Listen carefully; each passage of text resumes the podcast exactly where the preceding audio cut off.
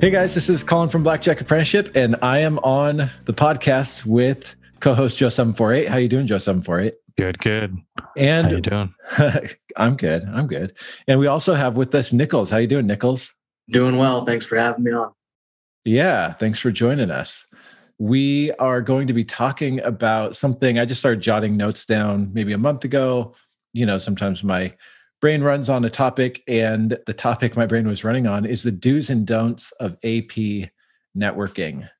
And fortunately, both Nickels and Joe748 have a bit of experience with networking, as do I suppose. But one of the things I've been thinking about recently is ways that being a successful AP, there's different tiers of it, but if you want to move beyond just doing a little card counting on your own, it probably involves meeting and knowing other card counters. And so with that in mind, I just wanted to talk about some of these things and get these guys' input and feedback on how to go about networking and how to not go about networking. Does that sound good, Joe748? Sounds great. Do you remember the first AP you met? Wow, that's a good question. I met a lot of people who thought they were APs at the beginning at the table. Tell me more. No, but yeah, the first person I met who was like an actual AP, I think, was at the M in Las Vegas, like really early on. And, you know, we were both raising our bets at the same time. And it was at a double deck table. We were just like, oh, this is going to get interesting. And then I think we both got backed off. And then we went and got dinner at the famous Island Sushi. Oh, yeah. And it was a Vegas local that showed me a few great spots that we still visit today. And then we just went around the town basically and just played together at a bunch of places. But right on. So that was a positive first experience. Yeah. What about you, Nickels? Do you remember the first AP you met? I'm not sure if this is the very first AP I met, but it's the one that sort of sticks out in my memory. And it was not such a great experience. I knew him through Discord and agreed to meet up with him in Deadwood. And, you know, I told him like, hey, this is what I'm wearing. This is where I'll be hanging out.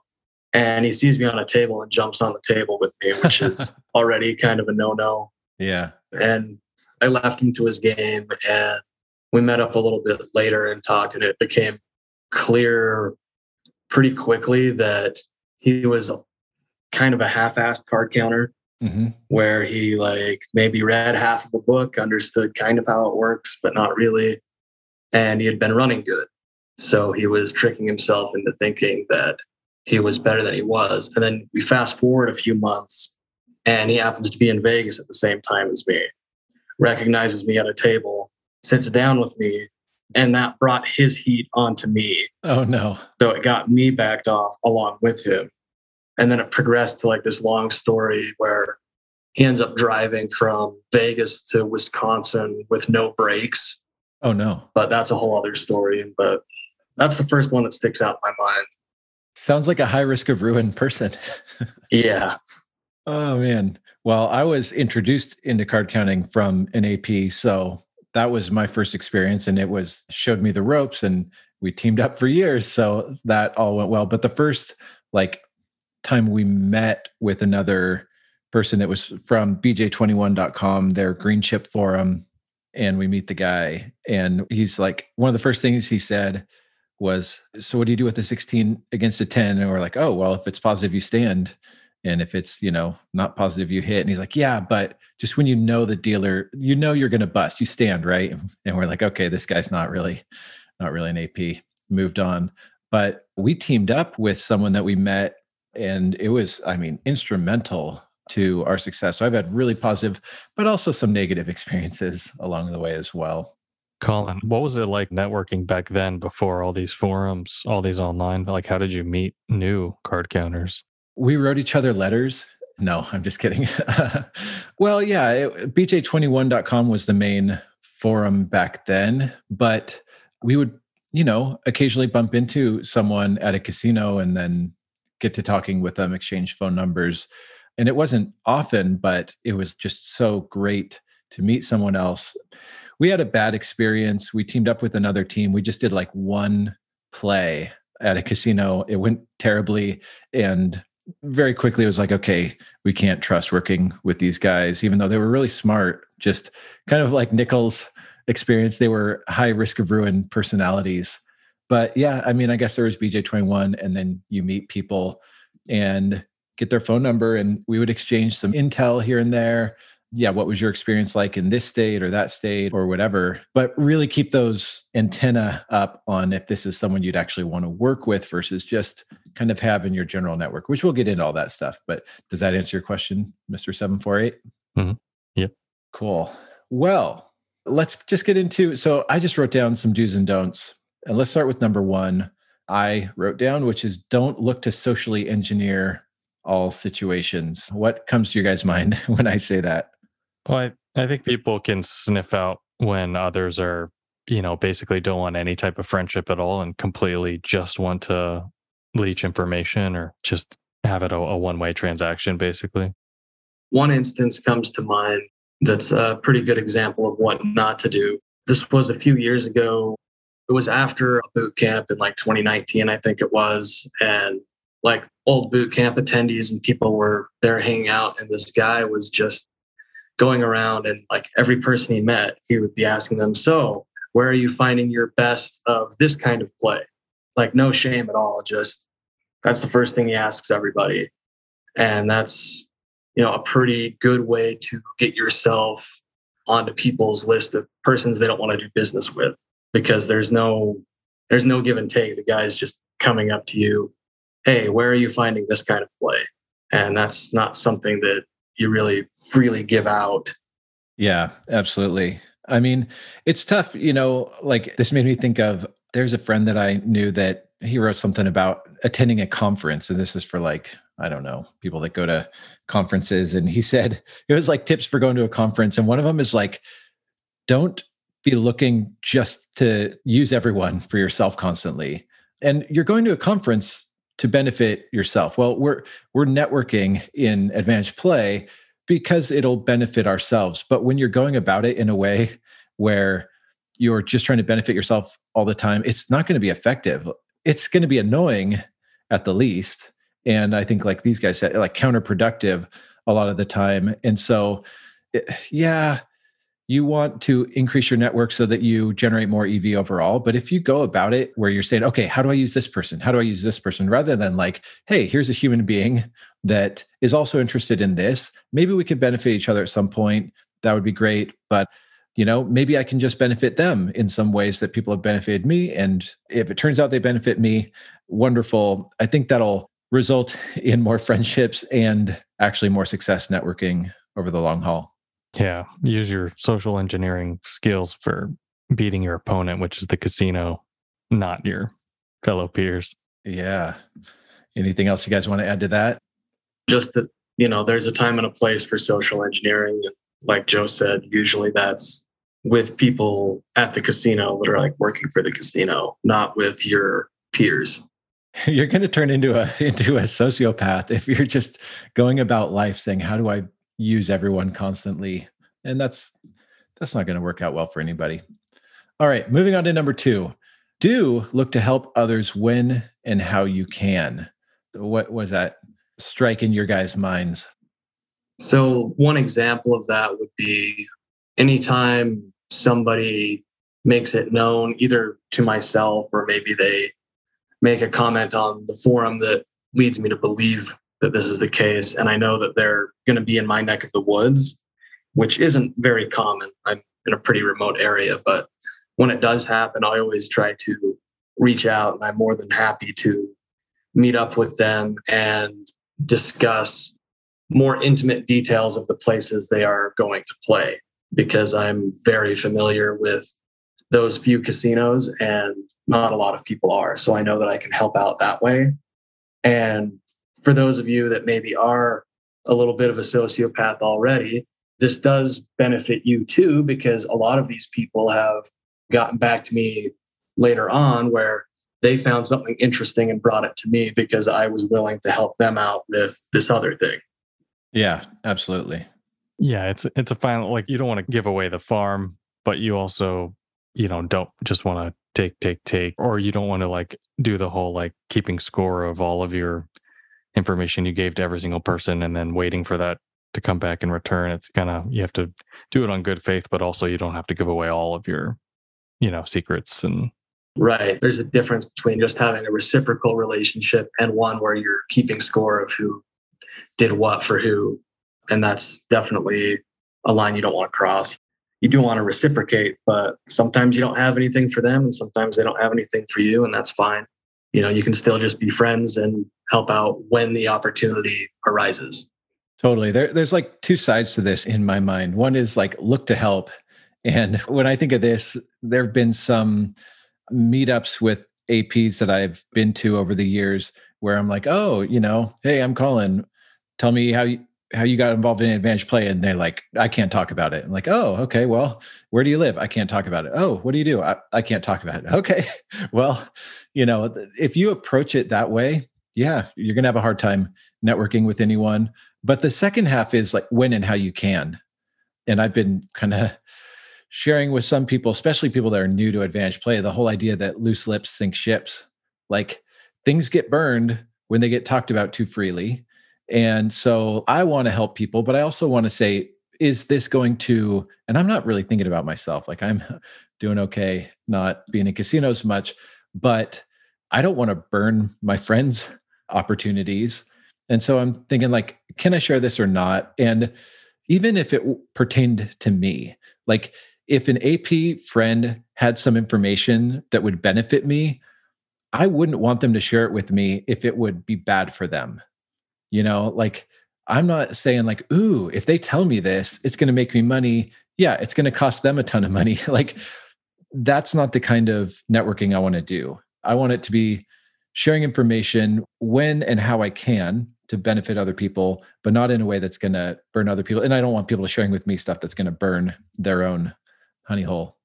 I think a good way to go about it is I used to do this with my friend who was playing a lot in a lot of different weird kind of places or international, you would want to call them like quote unquote, like secret games or here and there, but it's not a bad thing to just, you know, when you're talking to them, ask, hey, when you're done with the game, can you let me know when you're done with it? And then if it's cool, if I hit it after you, it's just sort of, you can ask that. It's fine. But I wouldn't ask my friend like, hey, where is it? Where are you going to play? Like, where's the game you're currently playing right now? That's been so great. It's always good to just add, you know, when you're done. Yeah, totally. That's a good point. Oh, go ahead. Nickels, you had something to add. Yeah. I was just going to say it's one thing to like tell somebody that you're talking with that, hey, you should avoid this shift, or maybe you should avoid this person, and give them like little nuggets like that. But it's a very different thing. And it should be a much smaller group that you share information like, hey, there's this really sweet promotion going on that's worth like 5% off the top. Like that kind of thing isn't the thing that you just share with anybody who rolls through. There's a difference between how valuable information is. And you should discern like, is this something that is shareable to my outer circle, or is it something that should stay within my inner circle, or even just myself? Yeah. And if there's something that is of unique value, it like you're not a jerk if you're keeping it to yourself for a time. In the same way, like Joe was saying, hey, when you're done with it, if you could let me know, it's okay to say, well, when I'm done with it, I'll share this. It's a tough job. There is competition in certain ways. And, you know, we've always tried to be different with the forum and Casino 411 at Blackjack Apprenticeship to say like, hey, look for ways to benefit each other. And I think we'll all do better, but that doesn't mean, you know, share everything, because that's how things spread and get killed, and nobody makes any money off of it.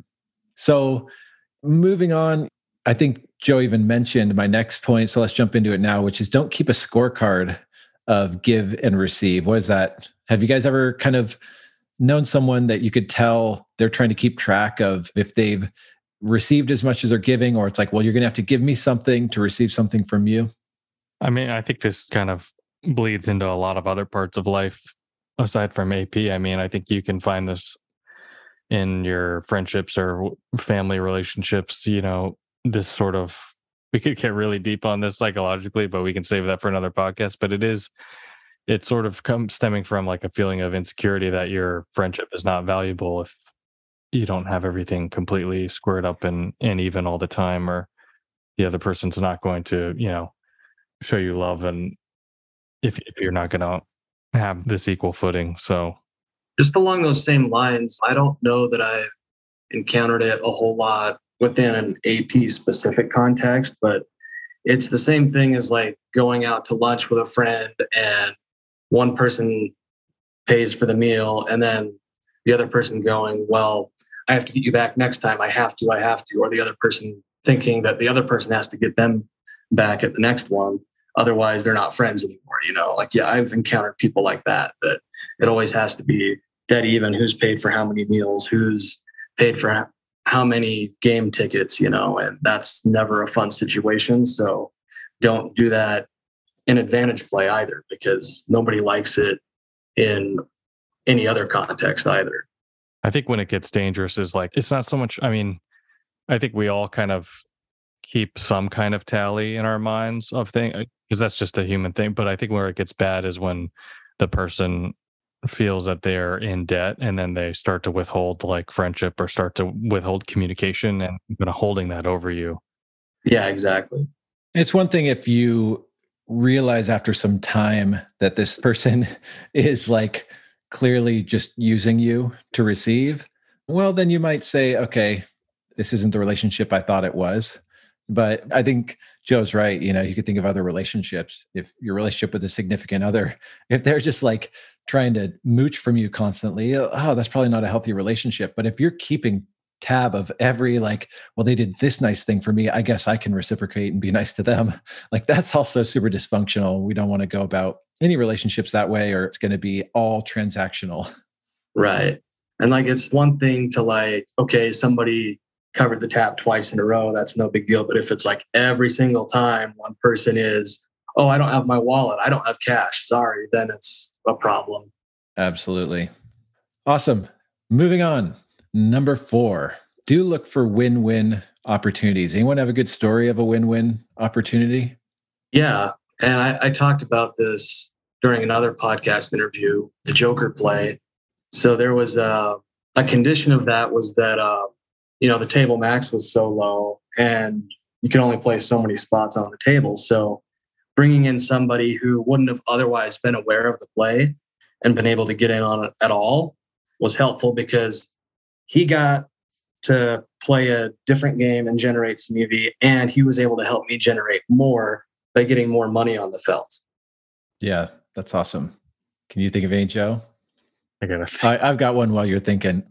There was a game that we found that had a unique side bet, and I didn't know how to analyze it, but reached out to someone who could, and they were able to analyze it and realize it was quite valuable. And so they went in on it with us. And to me, I was like really happy about that. It was information I couldn't figure out on my own. And then they weren't going to be able to play it. And so I was like, hey, great, let's do this together. And everybody made money. Everyone was happy in the end. And to be honest, I probably have 100 of those stories over the last 20 years from, you know, the church team and before. We knew some guys that knew how to, they knew some opportunities that we didn't know anything about, but we knew how to run a team.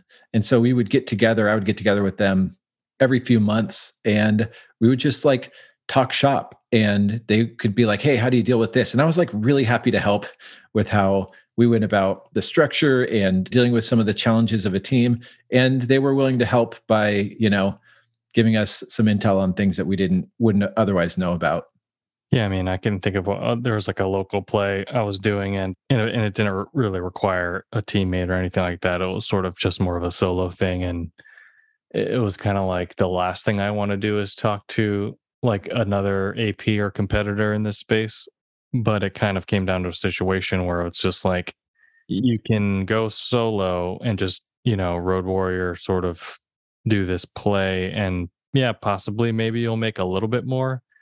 Or you can try and partner up with this person, you know, maybe take shifts, sacrifice the hours, and then hopefully it comes out to be the same or maybe a little bit more. And that's kind of what happened. We kind of agreed to like take shifts and switch turns on when we're both going to be in the same place. And it did end up being beneficial for both of us, because then when, you know, we would go on vacation, this or that, the other person would take over. And, you know, that was really helpful. So I think the first instinct is like, oh, I got to keep this play like close to my chest. I got to hoard it, keep it all for myself.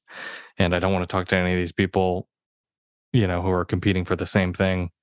But that friendship has developed and we've been able to help each other out and figure out new other plays to tackle together, you know, with two minds. So I'm glad that I did it. I'm glad I ended up interacting with this person and forming a friendship, because the first instinct is like, no, get out of here. Get out of my space. We both want each other to just leave. Yeah, that's awesome. Yeah, I think I've told the story before, but we had a similar thing. We showed up at this promotion we were playing and these other APs that we knew were also there. And it was like, oh crap, you know, if we sit down together, this is not going to last. But we worked out kind of a shift and everyone was happy in the end. Awesome. Moving on, number 5. And this is probably maybe the most important one for people to hear if you're new to advantage play, is don't blindly trust everyone that you meet that is a self-proclaimed, or even if they are, an advantage player. Does this spark any thoughts in either of your guys' minds? Way too many. Oh, no. Yeah. Well, and it's a fine line to walk, too, between like being healthily skeptical of other people and developing paranoid personality disorder.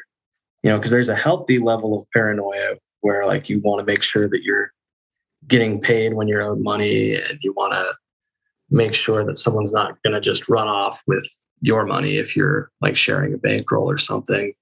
One of the things that comes to mind for me is a couple of years ago, Stan Podolak and I tried our hand at doing the blackjack team thing. And there was a member of the team on the first bankroll where, and I'm not going to name names, but there was a not so great situation that happened that cost the rest of us some money. And that person was not somebody I knew. And it's not somebody that Stan Podolak knew, but we had this other guy who brought him on that when we trusted his judgment and just extended that to this other guy without really knowing him at all. And so that's an example of blindly trusting somebody and it working out horribly. Yeah. It's like, how do you, I think it's one thing that's good about the BGA community is you can kind of vet outside sources of these people, hopefully get some firsthand accounts of it working out with the person you're trying to work with. Sometimes it's so hard to tell. I mean, they can even seem like such a good AP and then you end up going in a situation and maybe it's not outright stealing, but maybe they're just totally gambling with the bankroll. I mean, that happens a lot. I mean, there's a bunch of different stories of different types of stealing. You know, it's not just they're misreporting their wins or losses or this. It could be just extreme sloppy play. It could be inebriated play, like unagreed upon. And it can show up in the record keeping in different ways besides just win-loss too. Like say your split is based on EV generated in some capacity and they're playing, you know, like a pitch game with 3 other people at the table and then they go into the records and report 200 rounds an hour. That's a form of stealing too. Yeah. And, you know, like I'm proud of the BJ community, but at the same time, there have been members that word comes out later that they were stiffing people they were partnering with. And I don't keep them as members, but there have been a couple of those horror stories. You know, I still have a few people that I've worked with over the years that owe me thousands of dollars from plays from years ago. And I'm over it at this point. But at the same time, like, yeah, that's the risk of trusting someone. On the flip side, I'd say I've made far more money from the people I partnered with than small amounts that I've been stiffed. But at the same time, that's, yeah, I'm glad I haven't become paranoid to the point where I don't work with anyone. But there definitely was a level of blind optimism when I was a lot younger that I don't have now. It's kind of like, the first is like, is this someone I even want to continue talking with? And then I can talk with someone without working with them. And then it's going to take a lot more to get to a point where I say, hey, this is actually someone I want to entrust with my money or whatever. And that's not as quick of a decision as maybe it was 20 years ago. How do you deal with like those hard decisions where it's like, you know, the person plays really well and you trust them and everything, but let's say they've broken even for like 500 to 700 hours. Like, what do you do then? Yeah. I mean, with the church team, there's only one person that we removed from the team because it was just like, your results are so bad after so many hours. And even with him, there was like one red flag. I don't believe he was stealing, but there was a test out where he was like horrifically off on the count once. And so then we said, okay, I don't know what happened, but you're going to have to get tested out and, you know, not play for a couple of weeks, test you out again before you can play again. And he did, he passed the test out, but then he just kept losing. And we reached a point where it was like, you know, trust you, but we got to make a business decision here. That's not in Holy Rollers, so don't guess who it is. But other people, it's got to be multiple pieces of information. Like a couple people that still owe some money, they weren't winning and there were some red flags. And then when I was like, hey, gonna need to get your bankroll money back, when they didn't have it, it was disappointing, but it wasn't like the most shocking thing in the world. It's like, okay, there's like multiple red flags. And I don't think that they were trying to steal from it. I think that some other things happened, maybe whatever. I don't want to get into it, but I guess my point is there's usually multiple pieces of information or red flags. And so I try to take in all the information and decide, like, does it add up to that? This is someone I really feel comfortable with. And with those guys, I wasn't feeling comfortable for a while, but it was like, but they're getting in so many hours and it's going to turn around. They'll start winning. And then at some point, enough red flags to move on. And then, oh, and look, they didn't tell me that they had dropped a 10 strap 6 months ago and don't have the money and they're trying to pay it back slowly or whatever. Yeah, Nickels, how often have you heard of stories of people stealing and things like that in the community in general? It seems to come up pretty often. It's less on BJA. I think the paywall prevents some of would-be ne'er-do-wells from joining, not 100% of them, but like, especially if you just lurk on Blackjack, the Discord, that seems like every couple of months, some story comes up. And every so often, it's even just a misunderstanding of how they were going to settle up. And so like, I think that's another thing to note is that when there's a misunderstanding, it's a good idea to not jump straight to an assumption of malice on the other person's end. Like, make sure the agreement's clear and try to talk it out with them first before assuming that they're just trying to stiff you. I know that there was a recent one where it started with a misunderstanding and then another guy decided to retroactively add a condition that every time the other party engaged in an ad hominem attack, he was going to deduct $25 from what he paid it. And, you know, and stuff like that's not cool. Oh, boy. Yeah. I feel like that happens a lot with the gambling community because I feel like in this, there's not a lot of written contracts, right? In the way we work, it's right. A lot of like handshakey type deals, things like that. Like, it's not as laid out as it is in other kinds of business. And so much is done in cash too, where it's like, there's not really a paper trail of it either. Yeah. Of the stories you heard of other like straight up stealing, like how did they do that? Like straight up stealing cash? Yeah. Or like the stories that weren't a negotiation mix up. It was other kinds of like... Sometimes it starts with trusting somebody that they just met in a casino and then letting that person crash in their comped room and then waking up and the money's gone. Oh my God. Jeez. That's happened. I've heard a few stories like that. Wow. A few stories where someone that they had known for a while and thought they could trust got access to a portion of their bankroll and started taking money, things like that. Or I've heard a few stories of someone that actually was super knowledgeable. And so it's like, oh man, this guy's helping me out and has access to this valuable AP play. And then gets time to settle up the money and they stiff them. They skip town or they just say like, nope, I'm giving you this. And that's not what we agreed upon. Well, too bad. That's what I'm giving you. And I've heard some of those stories too. And so that's where, again, like you got to have your antenna up, but also you don't have to jump into trusting someone 100% right away. You know, like work with them in a way that you're not actually combining bankrolls. And then maybe there's a small play. If someone's like, the only risk beyond that is like the long con, which can and has happened, but it's going to rule out probably 80% of the bad situations. If, you know, like, yeah, does a person drink a lot? You know, do they drink when they play or things like that? can save you a lot, just getting to know them and small levels of trust before big trust decisions. All right. Well, that was depressing. Yes. Let's move on to number 6, which is do value like crazy the people that you can trust. Does this spark any thoughts for you guys? Or maybe here's another way of phrasing it. I don't know the answer to this, but have you guys made more money from networking than if you hadn't? Absolutely.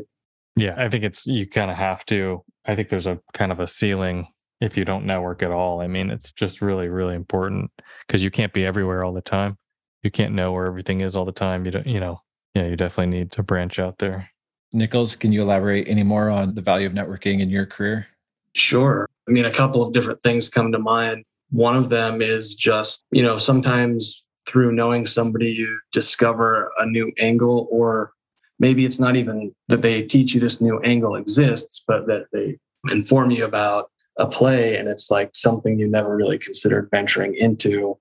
And then that relationship turns into, okay, well now I have like all of these other ways to generate EV at my disposal just because this person helped me out with finding this one play and encouraged me to learn more about this game. In my case, that's video poker, which is fairly well known. Bob Dancer's written a few books about it. And so I had never even considered getting into video poker. I never would have thought that was something that would interest me, but knowing somebody that I had worked with before, he found, a really good opportunity. And that led me to start playing that game. And then, I find another opportunity and bring him on it, but it's an opportunity that I never would have found if he didn't bring me in on the first one. Yeah, that's awesome. Going back to what you said, Joe, I was thinking about that. You basically said, if you don't network, your career's not going to last as long. And I think even going back to the early card counters and APs, the people from, 40, 50 years ago, it seems like there's always going to be and always has been a group of people that kind of like they learn the skill, they use it, they make some money, and then they kind of like burn themselves out of it. And it's been a little bit interesting. There have been a handful of BJA members that was their story, and then they've gotten back into it in the last, 10 years or whatever. But when you think about how they burned out from it, I think that they were generally on an island. Like, it's like, okay, back then it might be like Vegas and Atlantic City. Oh, I've been barred everywhere. And the people that continue to have success, the Richard Munchkins or the Tommy Highlands, they had networks where they were evolving. They were learning about the shoe computers or hole carding or whatever it may be. But if you didn't have a network, it's like, oh, I can't use this skill, or I don't know where else I could use this skill, so I'm done. And I think it's the exact same thing today. People that want to stay in the game, it's going to be necessary at some point to not be on an island as an AP. How do you ride the line of networking with casino employees? Where does that go? Like when you start to like talk to them, trying to get intel, but not giving away too much. Like, has anyone had any problems with that? Has that been beneficial for people? Like, do you guys have any instances of networking with casino people that ended up doing okay or being detrimental to your career?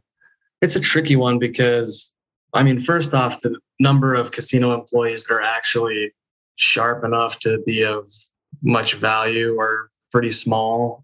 But I mean, you can get value the other way too, right? Someone being careless with information. But it's a tricky line to walk because you don't want to get into the territory of like collusion or something illegal going on. And you also don't want to cost that person their job, even if it's like something that is perfectly legal for them to share, but it's something their employer doesn't want them to. I mean, I've definitely had like unspoken relationships with dealers where, maybe a couple bucks an hour is worth a better cut or something. But yeah, it's really tough to toe that line. I don't really know what to say about it other than it's really challenging, and it's not that often that you find somebody sharp enough to help you. So when you do find them, like, we should value all the people that we trust, but those relationships with casino employees can be so rare that maybe like a little extra, make sure that you take care of that relationship. Yeah, I've always been very leery of any sort of official relationship with a dealer. It's one thing if, like Nichols said, they're giving me a better cut or something like that for a small tip, I've had dealers offer me some information like, yeah, they don't think you're an advantage player for this reason or whatever, but I'm not like taking it beyond that. I've always been afraid of because I could see it going downhill pretty quick. But what about you?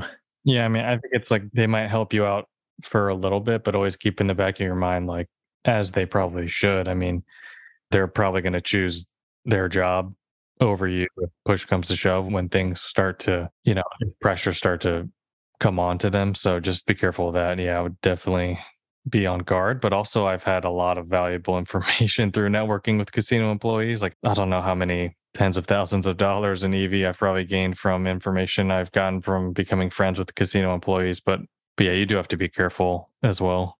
How do you know where to draw the line that it's not like collusion or anything? I think it's really tough. I mean, I would be a little bit more worried being friends with a dealer who's physically dealing the cards at the table to you, mm-hmm. and being seen with them in and around outside the casino and stuff like that, because they can directly affect the game, whereas other people maybe not so much. And it's a lot more gray as far as like, because I mean, they could give you some information, or like they can give you insight of like how much they're looking at you or what they think of you. I don't think that's illegal to get their opinion on what surveillance or what a different manager thinks of you, you know. But yeah, so I mean, I guess wrapping it up with this last point, like I am very thankful for the people that I can trust, that I know they are going to have my best interest in mind. They know I have their best interest in mind, stuff like that. Those people are just invaluable as friends and in the AP network.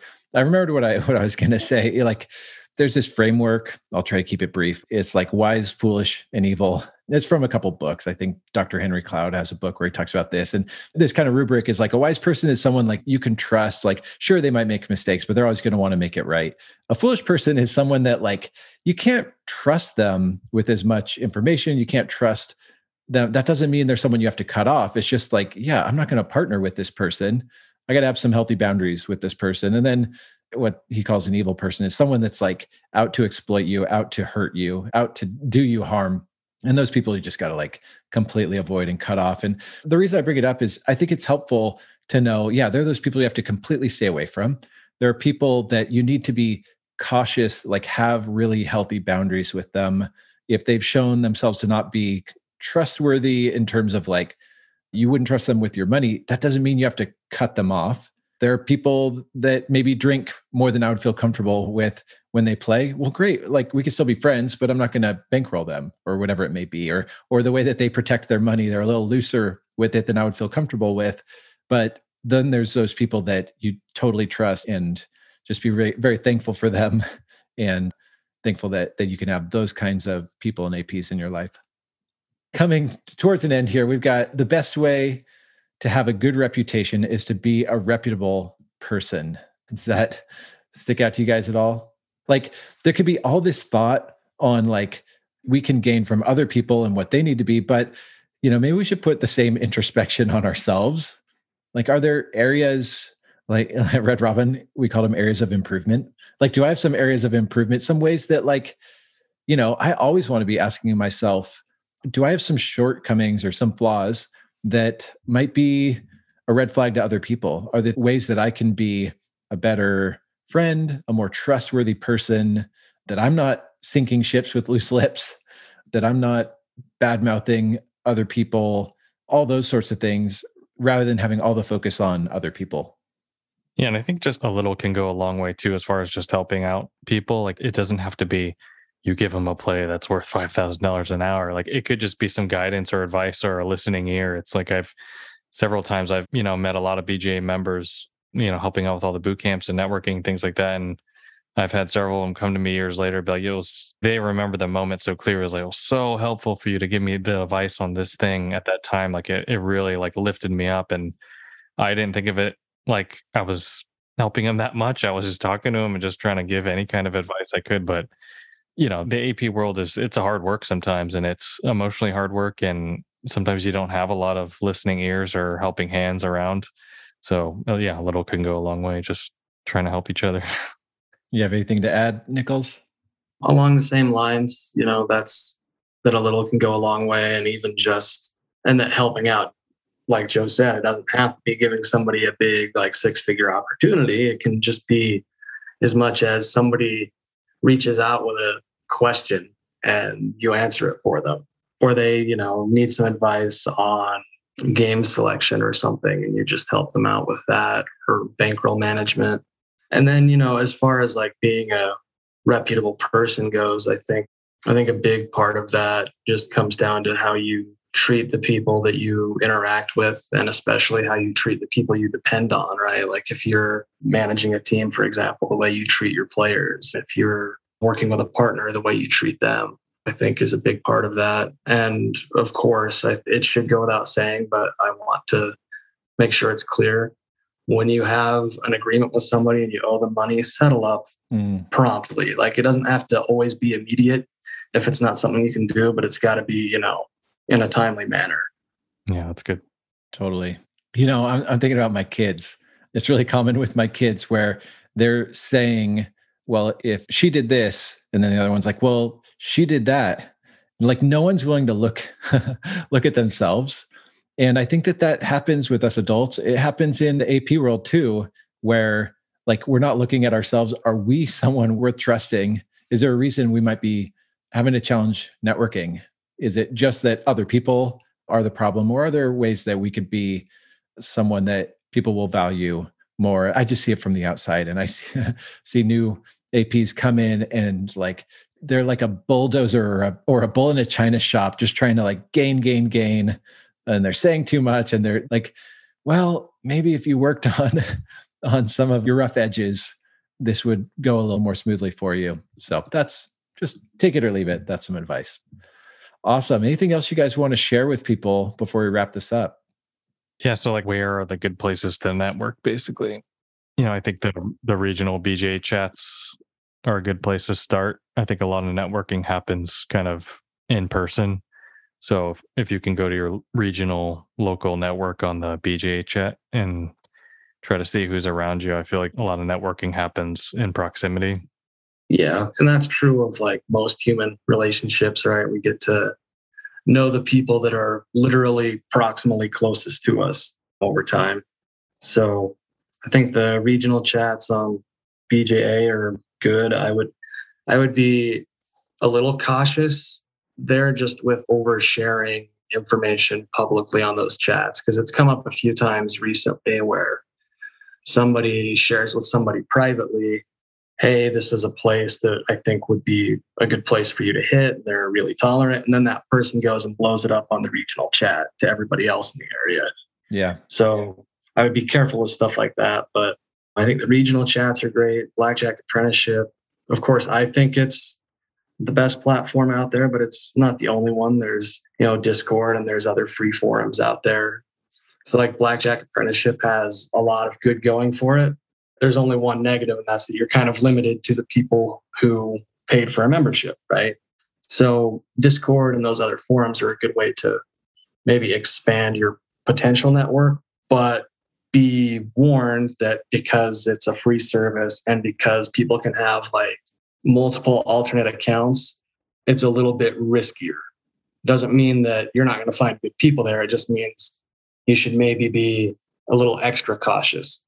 Yeah. And regardless of where it is, like I've said before, there's different levels of trust. You don't start with like, oh, you're a BJA member, I'm a BJA member, here's my bankroll, let's go play. Take your time, build trust with people, wherever that may be. Anything else? Be active on the forums. It's a lot more likely that you will get help when you're looking for it if people have some idea of who you are, as opposed to if you're just some rando sending them a message. That brings up another good point. And I hesitate to say this because I don't want my inbox blowing up.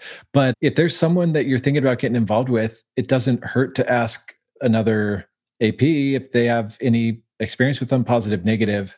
So yeah, Don't blow up my inbox asking me about every person on the forum, because I probably don't know.